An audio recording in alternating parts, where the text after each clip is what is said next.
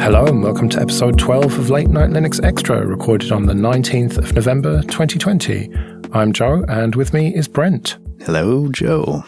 Thanks for joining me, man. It's uh, good to finally have you on this show. I think we've, uh, I did Brunch with Brent with you. That seems like a million years ago now. Uh, it really was. Um, I, memories from that, but it's good to get reconnected, that's for sure. So I've got you on because of Brunch with Brent, because that gave you an opportunity to get an insight into the minds of open source people and the personalities and the characters of people who are involved with it. Before we get into that, though, let's cover a little bit of your background for people who don't know you. You're from Canada, and at least before all of this madness, you were a professional photographer working on Linux exclusively, right? Not even primarily. Well, every single system I ever touched for my own uh, personal and, and professional use was uh, is Linux-based and, and still has been and has been for something like ten years now. Wow. And that's with Darktable and GIMP and stuff? Yeah, primarily Darktable. It's been, it was the tool that showed up right when I needed it uh, back then to make it all possible. Uh, before then, some of the tools weren't quite... weren't quite there for what I needed. Uh, and it certainly wasn't without compromise. You know, I was previous, previously using the Photoshop and and things like that, Lightroom, uh, if anyone's familiar with some photography software. Uh, but Darktable really um, gave me the tools I needed to do the professional work that I needed to do. And uh, these days, it's doing it extremely well and sometimes even surpassing some of the commercial software. So that is, uh, I would say that's an unsung hero of our little Linux world, but maybe we can change that. So I mentioned Brunch with Brent. That was a show you did for nearly a year. You did thirty-three mm. interviews. Mm-hmm. Uh, some of them were double episodes, split in half or whatever. People are going to want to know what's happening with that. Yeah, it's been, uh, I, I would say this year, everyone can agree has been a little funny. Uh, so there have, have been some, some things in the professional world and the personal world that have changed that just sort of put on hiatus, but it's not going away. Um, there's been a lot of sort of background effort in maybe doing a season two coming up in a, in a month or two. Uh, so there's work happening, but there's uh, more work that needs to happen. So it's, it's not gone. It's just kind of on pause currently, and we will see where it goes. So I would say, um, keep looking. It's going to come.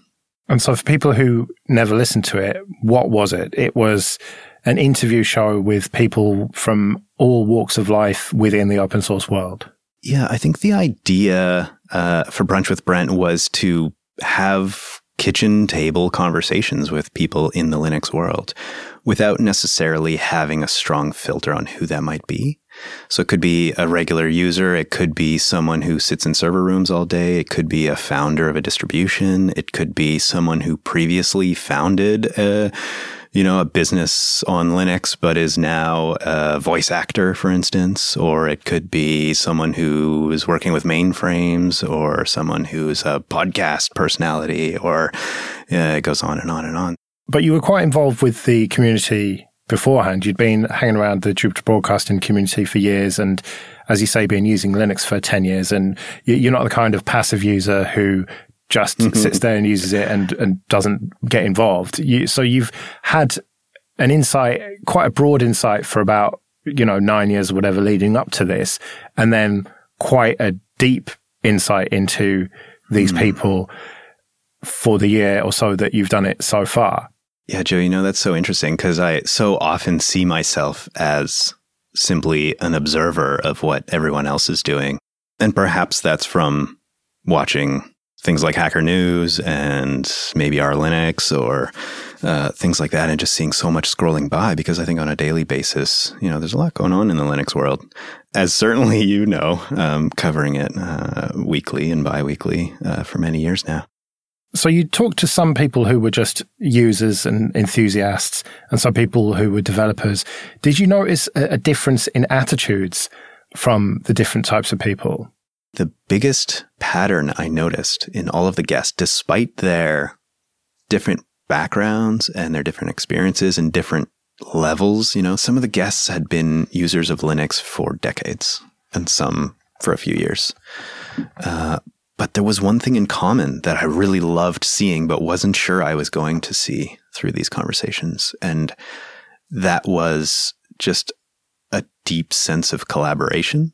And that was really interesting to me. I got to chat with a few people who are founders of distributions, and through asking those questions of like, you know, how do you see the Linux user landscape? And the answer was always that they're trying to collaborate with everybody, and that the developers and maintainers and, you know, founders and people who run conferences, they all collaborate between distributions and uh, between podcasts and things like that.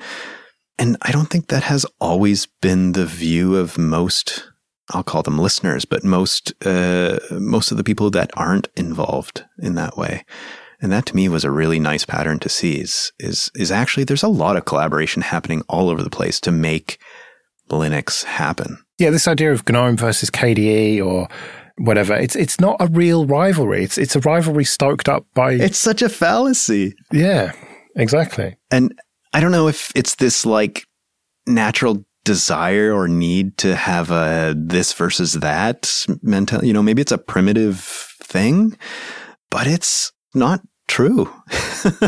It's not true at all. And in, in the discussions that I had with a lot of these people, I think that that's one of the main messages I wanted to try to put out there was, man, we are just all collaborative. And that's the way it needs to be to make all of this happen. You know, we're we're sharing so much of the same technology. And, it, you know, if you just take, for instance, the open source mobile space these days, like how much of some software that someone else has written has enabled, you know, another technology uh, and another business to take off. So I don't know how we change that perspective, but I know that perspective is is often touted and it's and it's wrong. Uh, and I'm so happy to celebrate that. I love that it's uh, all about collaboration. Yeah, I love to see uh, when there's a Fedora release, the Ubuntu account on Twitter will congratulate them and yeah. vice versa. And, you know, th- there is clearly some sort of commercial rivalry. If you look at, you know, Ubuntu and Red Hat, there is, they're competing for the same customers ultimately. Fair enough. But there's probably more sense of collaboration than there is rivalry because there's there's enough customers to go around almost, is, is the sense that I get from talking to people on the actual inside of these companies. Yeah, I was just this week looking at some Intel microcode bug reports, um, because my mother was having some issues and that turned out to be the problem. Uh, but I was looking specifically on, on some of the Ubuntu um, Launchpad sort of, you know, bug trackers. And more often than not in the in the Intel stuff, it was like, oh, yeah, yeah, here's a link to another distribution chatting about this and and the, you know, maintainers just collaborating to try to figure out what's going on. And I think that's happening constantly. You know, I had a chat with some people at System seventy-six who said, oh, yeah, there's no way we would exist without all of the collaborations that we have constantly. Uh, you know, Daniel at Elementary said the exact same thing, that he collaborates constantly with tons of distributions to try to come up with sort of unified solutions to some problems that we're all facing.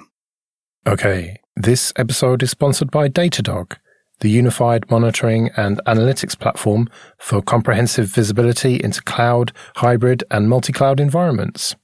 Quickly analyze the performance of your Linux servers in real time with customizable dashboards and troubleshoot Linux issues in seconds with a unified view of your metrics, traces, and logs all in one place. With integrations for over four hundred technologies, you can even use Datadog to monitor key Linux source metrics alongside data from the rest of your stack to get full visibility into the health and performance of your entire infrastructure. Start your Datadog trial today by visiting datadog.com slash late night Linux. Start your free trial, create one dashboard, and you'll get a free Datadog t-shirt. That's datadog.com slash late night Linux. Quick bit of admin then. Thank you everyone who is supporting us on PayPal and Patreon. It makes episodes like this possible.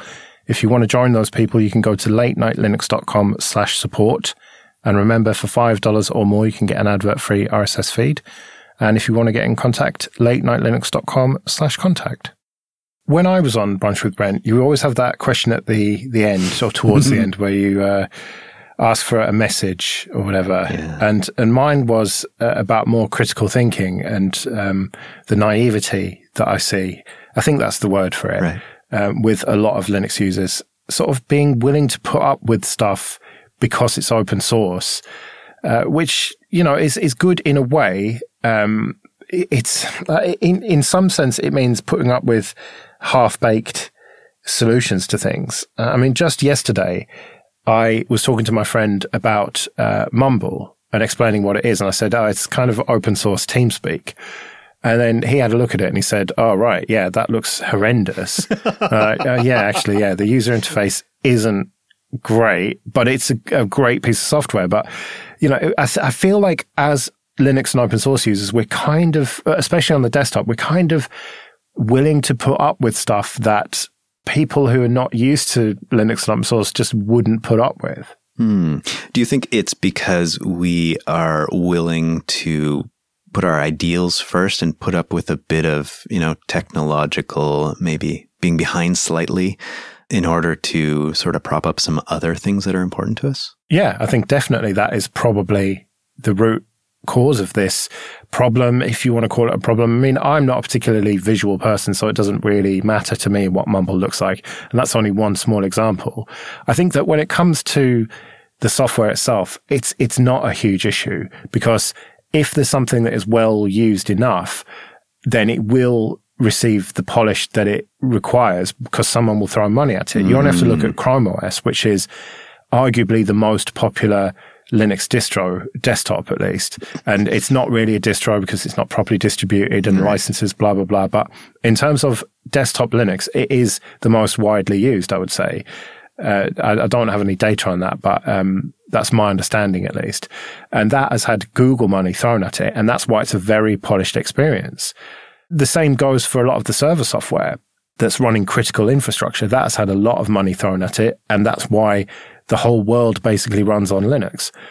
But I think that that the in the Venn diagram, or whatever you want to call it, the subset of Linux users who are desktop Linux users, there seems to be a rose-tinted, wide-eyed naivety mm. about things, not just software, because I see people getting taken for a ride. I'm not going to name names or companies or whatever who have done that, but anyone who steps back a little and uses a bit of critical thinking can see that people in this community have been taken for a ride and have been, you know, uh, conned out of money essentially by certain entities.